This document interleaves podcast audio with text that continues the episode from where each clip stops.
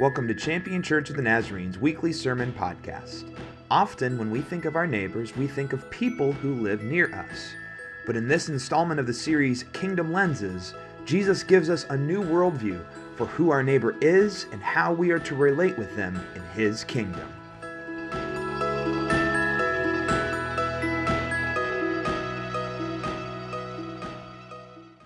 I have lived a number of different places. This is not the only place I've ever lived. You all probably know this if you know me at all. I grew up in rural Pennsylvania. Um, actually, it wasn't even that rural, it was more woods. Uh, the very first neighborhood that I ever lived in, uh, we had a house and pretty much national forest basically surrounded our entire neighborhood. And our yards were big. So, so we had this wonderful, lots of room for campfires to to go out hiking, to go swimming in the creek, all these different kinds of things. That's what I grew up in. I loved growing up in the sticks. But then I transitioned to uh, college, which college life and living in dorms and apartments is it's not describable. Uh, because when young adult men, maybe men, maybe more boys than men, get together, we do stupid stuff, all these different kinds of things, right? And uh, so but i went to nashville and our neighbors were very much other students but also the, the, the neighborhood uh, around us was far more urban. Then i moved to kansas city where i would live in a duplex and then i lived in a two bedroom apartment and then i lived in a studio apartment. And studio apartment is legitimately a room and a bathroom. Uh, the two bedroom apartment had a little bit more room. The duplex had a lot of room. And then finally I've I moved out of apartments into houses, and I've lived in some really wonderful houses. But in each and every one of these places, regardless of whether it was rural or suburban or it was urban, regardless of where I lived, because all those have pros and cons. Everyone has our, our you know, our preferences, right? And here we are now, we're in a, we're in a subdivision. This is a subdivision. And I know that this is a subdivision because I've been into other houses in this area. We all have the same wooden floor. It's funny. Uh, a lot of these houses were built at the same time. But regardless of what kind of environment it is, I have had neighbors, right? And how do we define neighbors? We define neighbors typically by the people who live in close proximity to us. Now, again, at home, my neighbors were a little bit further off because we had bigger uh, we had bigger yards. In apartments, I had neighbors below me or right next to me or above me, right? And I could hear them. Like there'd be moments when I'd be able to hear my neighbors. In house, again, it, it's, it's all dependent on the property line. And we've I had different kinds of relationships with our neighbors. For example, in the apartment that I had, the relationship I had with those who lived under me was this because they like to get together on Saturday nights with their friends and they played music. I am a pastor and I have to be up at 5:30 or 6 o'clock in the morning. Keep it down. that was my relationship with them. It wasn't very, uh, it wasn't very friendly, as you might say, right? I had some neighbors who I met maybe a few times, and I get this passing, "Hey, how you doing? Good," and you just go on your own way. I've had some neighbors where I've had a very deep friendship, like such a close friendship that we had access to each other's houses. Like I, for one example, um, one of my neighbors, uh, they were Bill and Kay. They would let me. They they gave me the um, combination to their door lock, and I could go in. And instead of going to the laundromat every week, I went into their house and I did laundry in their washer and dryer. That was the kind of friendship we had. We would take care of each other's properties whenever we were gone right? So neighbors can be a whole mixed bag. Some of you have some neighbors that you you really are relating with the whole thing, right? Or some of you have neighbors that are you're relating with a really great and deep friendship. Your kids play together. You know, the, you do things together. It's not just this concept of, well, you live in pro- close proximity to each other. It's far beyond that, right? But regardless of what your relationships are with your neighbors, typically, again, the definition is hey, they live close to us. They're our neighbor. Right? today, as we look to continue our series, Kingdom Lenses, we are going to find out that that term neighbor is not what we think it is. It is defined differently than what we think it is. Because Jesus, in his teachings, and we've been talking about this over the past few weeks, right, told everybody, hey, I'm bringing a kingdom. I'm bringing this relational realm, how you are to live, how you are to relate with other people. I am bringing this kingdom into this world. And everything that Jesus did, everything that Jesus taught, everything from start of ministry to his death on the cross to the resurrection to the ascension had to do with this kingdom. And we, he has taught about this kingdom a number of times throughout his ministry. A lot of times he would use what they call parables, stories, to give a meaning, to give an understanding of what that kingdom is like. Very often you will see Jesus saying, the kingdom of God or the kingdom of heaven is like, and he would say, like last week, yeast, right? Yeast and bread. We talked about that briefly.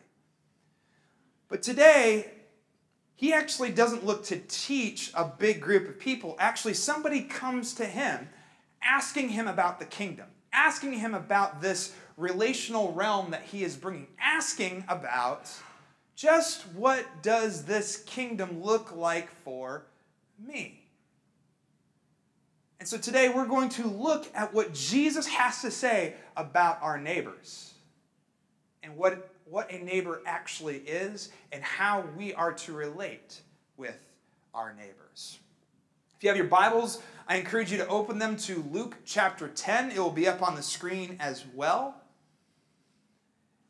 And the most awesome part about Jesus is just he he radically blows our worldviews up whenever he speaks. And he does it in such unexpected ways. And so, as you read this alongside me, read very, very intentionally, very carefully, because Jesus does something in this text that surprises all of us. It surprised me this week. I was like, oh, I know what this is about. No, actually, I didn't. And that's the beautiful thing about God. So, a legal expert, before I even go any further, a legal expert is basically a lawyer who is also it's a Jewish lawyer. You have to remember that Jesus lived in the first century and he himself was a Jew, okay? A legal expert would be a very good expert in not just civil law, in other words, the laws of the land, but also religious law. So he knows a lot. He knows the book. He can throw the book at anybody. Okay, you, you get what I mean by that? You ever been had a book thrown at you, Savannah? Oh, that, that me. I'm sorry somebody did that to you. so either case, I, sometimes when you just you open it up, you're just surprised, right? Just like when you open up Scripture, you're surprised. So he he could throw the book at anybody and be able to argue anything. He knew it all. So he comes up to Jesus. And this is what we read in verse 25. It'll be up on the screen for you here. Got it up on the screen there? A legal expert stood up to test Jesus.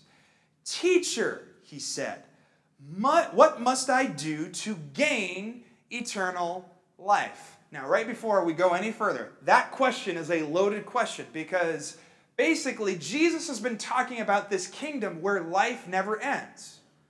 So he's picked up on this. So essentially, what this this uh, this legal expert is saying is, hey, how do I get into your kingdom? How do I live in this kingdom? How do how does this kingdom look? He's asking about the kingdom. Jesus replies to him, What is written in the law? How do you interpret it? And he responded, You must love the Lord your God with all your heart, with all your being, with all your strength, and with all your mind, and love your neighbor as yourself. Jesus said to him, You have answered correctly. Do this, and you will live.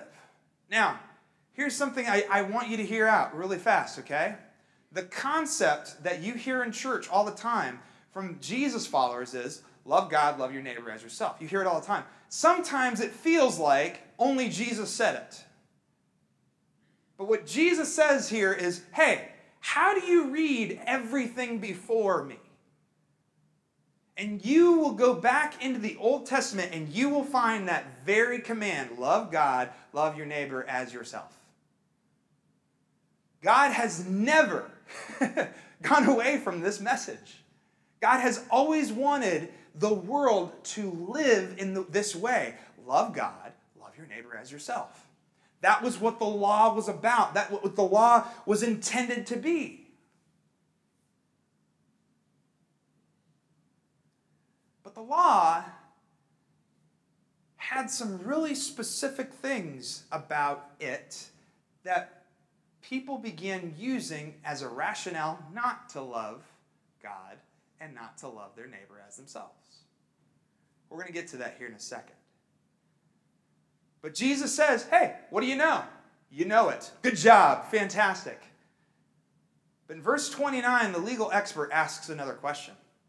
But the legal expert wanted to prove that he was right. So he said to Jesus, And who is my neighbor?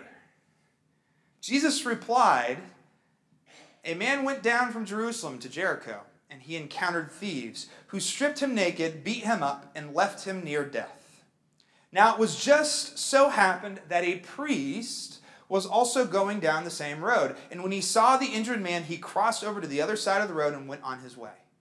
Likewise, a Levite came by that spot, saw the injured man, and crossed over to the other side of the road and went on his way. A Samaritan who was on a journey came to where the man was. But when he saw him, he was moved with compassion, and the Samaritan went to him and bandaged his wounds, tending them with oil and wine. And then he placed the wounded man on his own donkey, took him to an inn, and took care of him. The next day, he took two full days' worth of wages and gave them to the innkeeper. And he said, Take care of him. And when I return, I will pay you back for any additional costs. What do you think? Which one of these three was a neighbor to the man who encountered thieves? And then the legal expert said, The one who demonstrated mercy toward him. Jesus told him, Go and do likewise.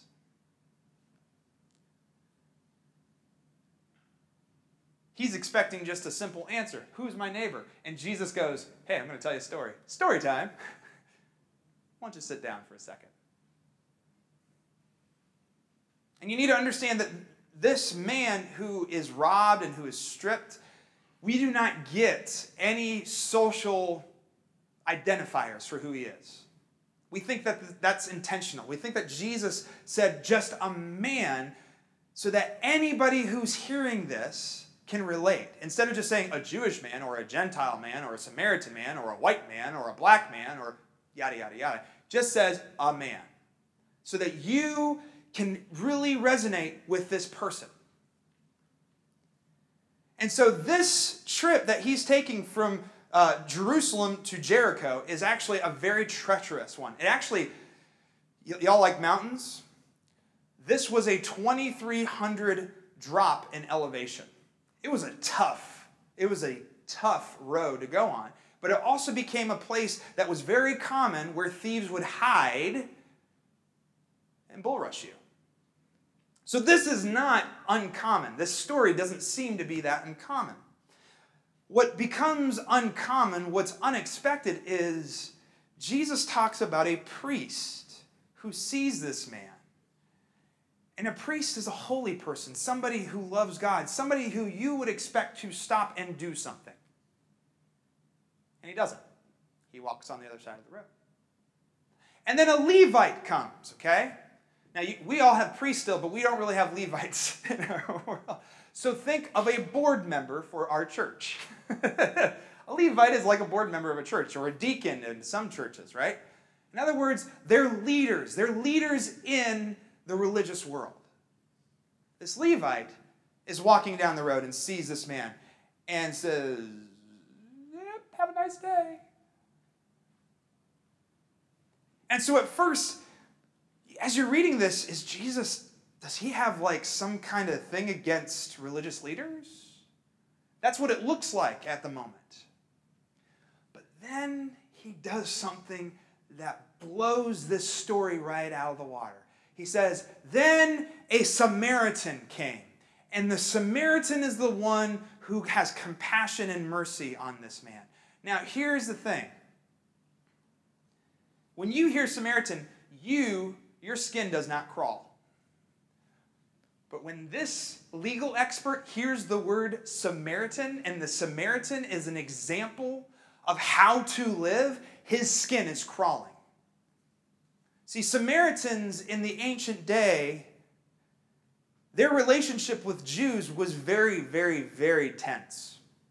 Samaritans were children, descendants of Jews and Assyrians, mixed marriages. And many believe that religiously this was a sin, that this was wrong. And these Samaritans that began to live alongside Jews were not clean, were not really even as human as the chosen people of God. Jews did not like Samaritans.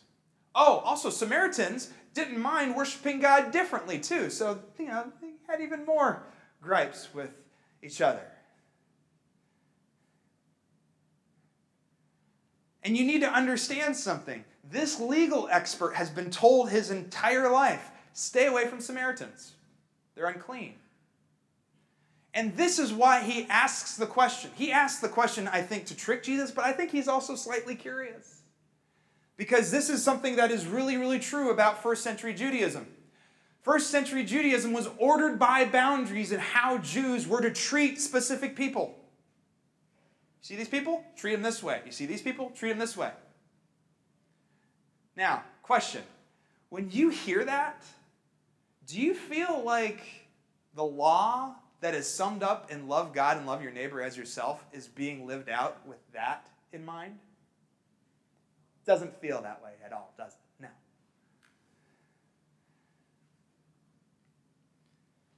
And because this happened, there was a lot, not, not just tension, there was a lot of inequalities. There, people were oppressed because of who they were, just because of who their parents were.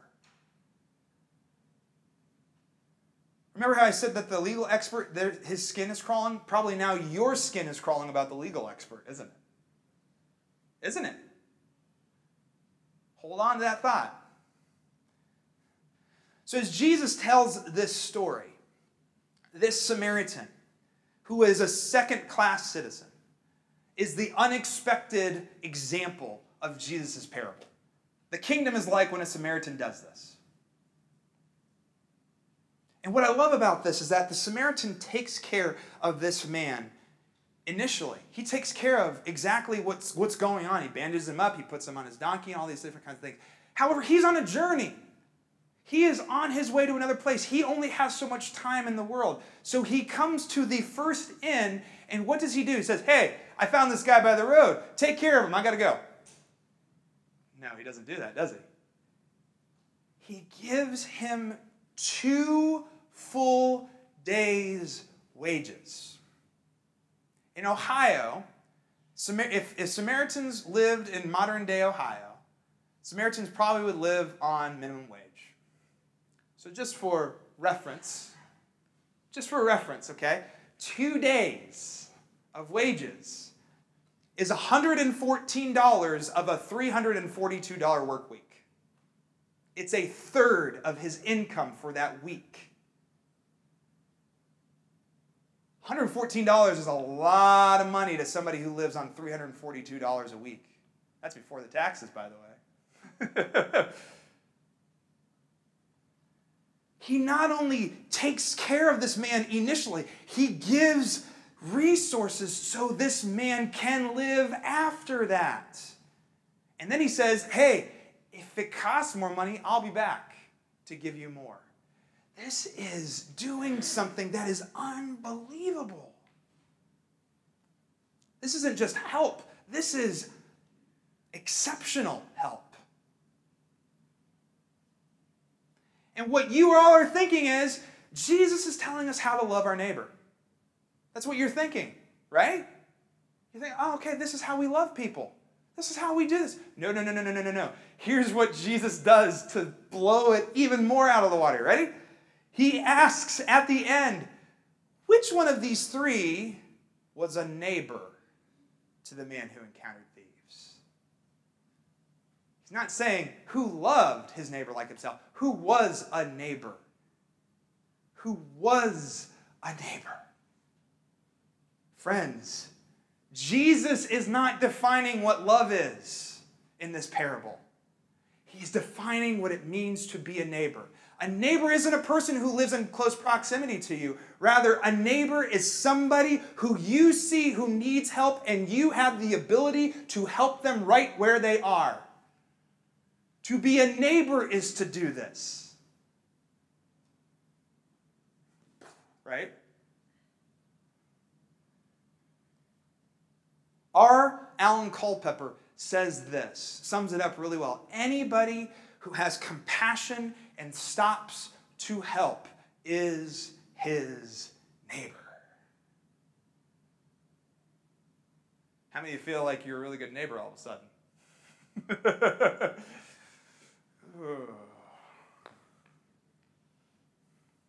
so, to be a neighbor is to be a person who stops and is with somebody wherever they are to help them whatever is going on, to fulfill their need in whatever's going on. To be a neighbor is not to live close to somebody, is to see a need in somebody's life and just be a decent person.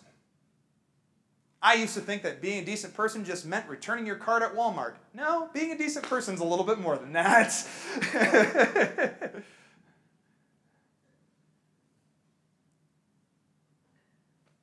John Wesley, who is one of the, the main thinkers of our, our side of, of Christianity, one of the main thinkers that we go to continuously, this is how he defined what a neighbor is.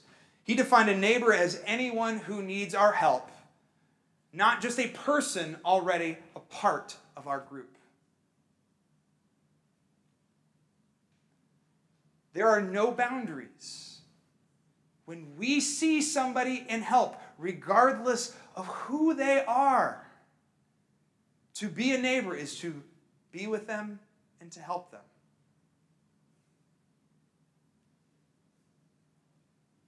Because every human being, friends, bears God's image. Therefore, we are bound to one another. We're not bound to the things that we like to define people as. We're not bound to, well, we only help Ohioans because those Pennsylvanians are, they're stick people. Or those Michiganders. Yeah, some of you need to repent about Michigan fans. You know it. We can't even say their name. Pastor swore from the pulpit, he said Michigan. We are not defined by the boundaries of our states. We're not bound by this, the boundaries of our township or city. We're not bound by the boundaries of the United States and other countries. We are not bound by these identities that humans like to put. Just like Jews would put on Samaritans, that so many people like to say, well, this person did something wrong, so I'm not going to help them. No, no, no, no, no, no, no. To be a neighbor is to help anybody because they are God's child. They bear his likeness, and we are bound to one another. And that's tough. There are a lot of other stuff that we can use to say, they don't really deserve it.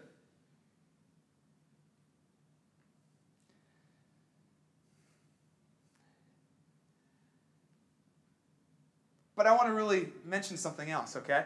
Remember what the command is love God and love your neighbor. So if Jesus is just talking about what it means to be a neighbor,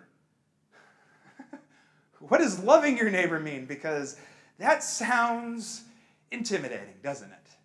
If being a neighbor is just being a decent person to every single human and helping somebody, regardless of what that human has done, or regardless who that human is, or regardless where that human lives, what does it mean to love our neighbors as ourselves? Jesus doesn't define that in this passage.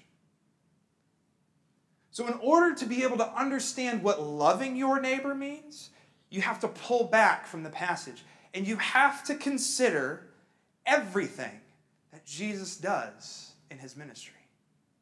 Jesus goes and he meets people where they are, and he's a neighbor to them.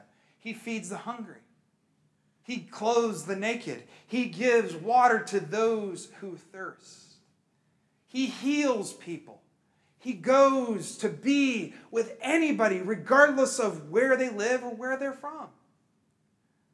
But then he also does something amazing.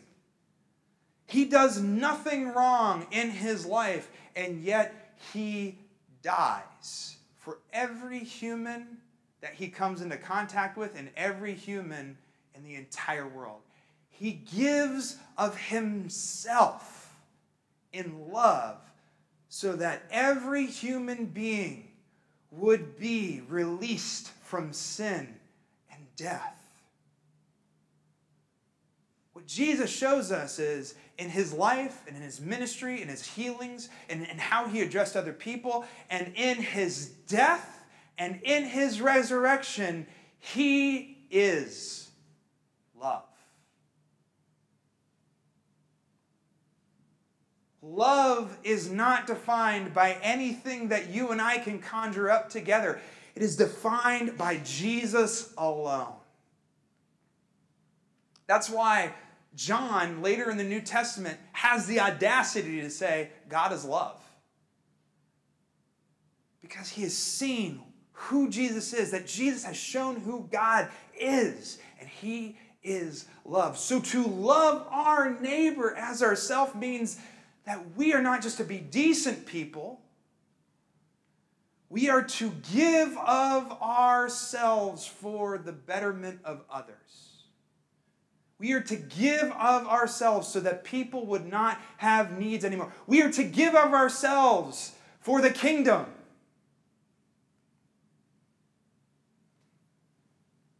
If I could sum it up in a really easy way, it's this being a neighbor is like being the Good Samaritan. If you want to be a neighbor, be like the Good Samaritan, friends. If you want to love a neighbor, Loving a neighbor is living like Christ, even to Samaritans. Now you might be saying, well, Samaritans don't have, I don't have any issues with Samaritans. Okay, did the legal expert make your skin crawl? Who makes your skin crawl in the world? We all have them. Some of them we know very personally. Some of them we demonize, blaming them for the reason why the world is the way it is. Think of enemy number one in your mind. Now, are you willing to give your life so that person has life? And now you have just learned what it means to love your neighbor as yourself. And that is tough. It is tough. But, friends, Jesus doesn't mince words when he talks about how we are to love each other. This is why he says things like, Love your enemy. So many people read Love Your Enemy and they said, Ah, Jesus was just, he was just making a point to those people. No, the kingdom is defined by people who love so much that we would do whatever it takes, that even our enemy would be cared for and loved. That's the radical kingdom that Jesus has brought. Oh, and there's one other thing here, too. you ready? Don't forget the first part of it love God. so, not only are we talking about our neighbors, the people in our world that need our help, and we are to give ourselves to them, we are to love God. For some of us, God isn't even our neighbor. he isn't. We don't give God a time of the day. We just think of God as a passing moment. And, you know, I'm going on my day. Oh, but man, something bad happened. Hey, God. No, it's not like that. Love God in such a way that you would do anything for Him and sacrifice your very life for what He wants in the world. Do we spend time? Do we talk with Him? Do we look to see who He is by opening the, this book and understanding that what He has done in the past is found here?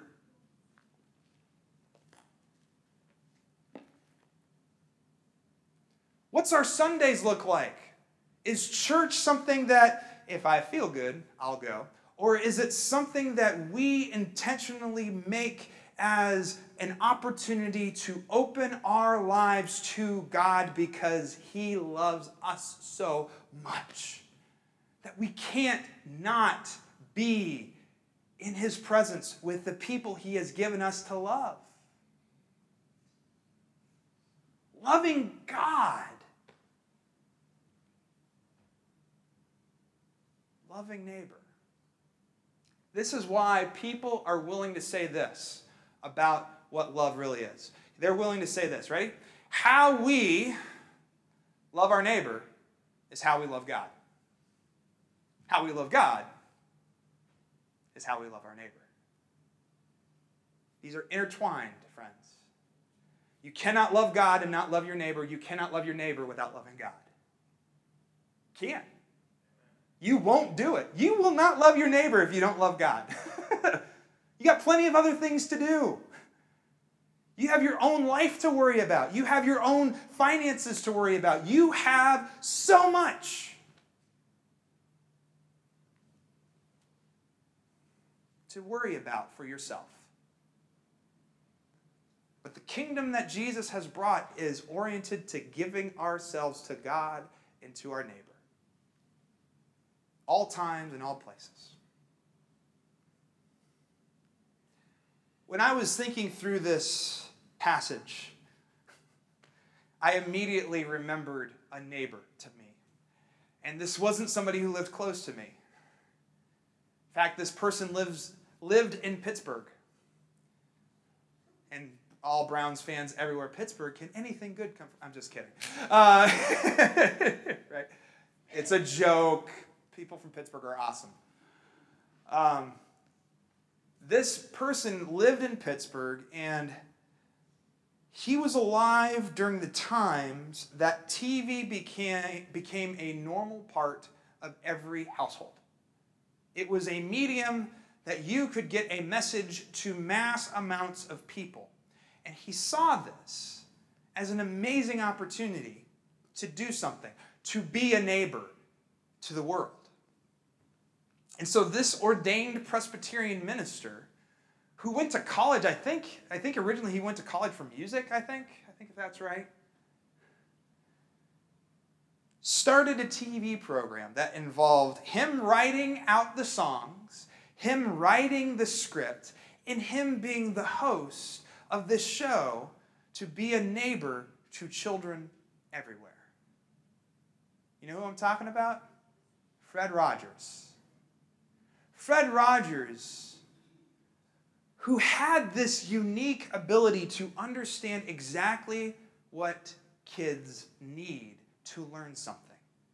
Did you ever notice, friends, that not only did the show involve imagination and those puppets, and I look back at those puppets and I'm like, they're not good looking puppets. They're not the best looking, really, like objectively. These aren't, but the reality is, as a child, you'd be caught into the story of the king and all these different folks, right? And you would learn something through that story. And then it was bookended by something that many people like, why did he do this every time? He would come in, right? He would take off his jacket, he'd put it away, he'd put on a sweater, he'd come and sit down, he'd take off his shoes and put on his slippers, right?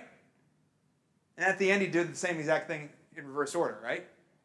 He understood that children to learn don't can't just have this imagination go wild and free, but also need structure. They need distinct structure to be able to process and to feel comfortable learning something new. Fred Rogers wanted to be a neighbor to every human being. And this is how I know it because he said this so often. There is no person in the whole world like you, and I like you just the way you are. There were no boundaries. I like you just the way you are. You don't need to change for me. I like you just the way you are. And some of us said, "Oh, that's that's him just coddling children." No, this is the message of Christ. I like you just the way you are. But then Jesus goes even further and says, I almost, and I love you too much, though, to stay the way you have been, too. But this is the start of that. He looked to love everyone. And if you ever encountered Fred Rogers in real life, he would give you the time of day. His, his who he was was almost he played a character, but he barely played a character. He played himself. He really believed to be a neighbor to somebody is to meet them right where they are. And it's why Fred Rogers, in the midst of the years that he was on television, looked to address things that shook us as a collective nation. You know that he came on after the assassination of JFK, trying to help children understand what it means to lose somebody. Death. This is big stuff dealing with. He, when divorces skyrocketed, he even tackled of seeing how a child would feel in the midst of their two parents leaving each other. He he spoke out against injustice. When segregation was still a thing, he had his African American, I think it was either a sheriff or police officer, come in and they shared. Nobody, nobody really saw this, but they put their bare feet together into a pool because desegregate or segregation would say, hey, white people swim in this pool, black people swim in this pool. And he does this in a subversive way to show what it means to be a neighbor to somebody who is different from you.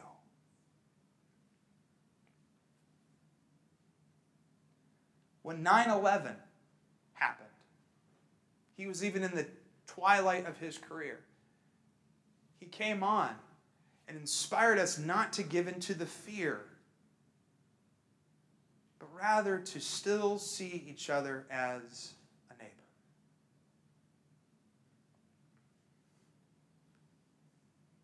He is a great example of what it means to be a neighbor, friends. To go to people right where they're at and helping them right where they are at. And he gave his entire career to this. I would say there was some love there. I would say that he looked to love everyone as he loved himself.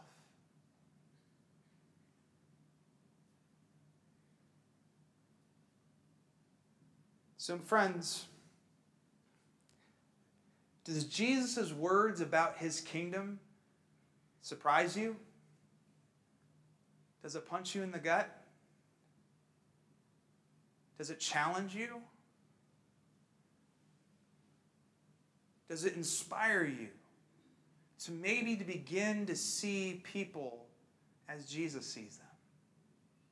That every person, regardless what they have done, is a neighbor. Regardless how many laws they have broken, they are a neighbor regardless of if they're from that country, they're our neighbor. Regardless if they play the music loud on Saturday nights, our neighbor. That person who doesn't cut their bushes, our neighbor. That person at the side of the road who has a flat tire is your neighbor. That person who has a different political affiliation than you is your neighbor. That family member who you cannot forgive is your neighbor. Hear it out, friends. We often think, oh, my number one enemy is, and we don't treat our in laws at all close to human at all. They're your neighbor. Would you have the courage to live as Jesus lived, to love as he loved, to love God and love your neighbor as yourself? Thanks for listening to Champion Church of the Nazarene's weekly sermon podcast. We hope you were inspired by this week's message. We would love for you to join us on a Sunday morning for our service, which begins at 10:30 a.m. We are located at 3924 High Street, Northwest, in Warren, Ohio. For more information about our ministries, or if you'd like to contribute to our ministries online, please visit us at championnaz.org.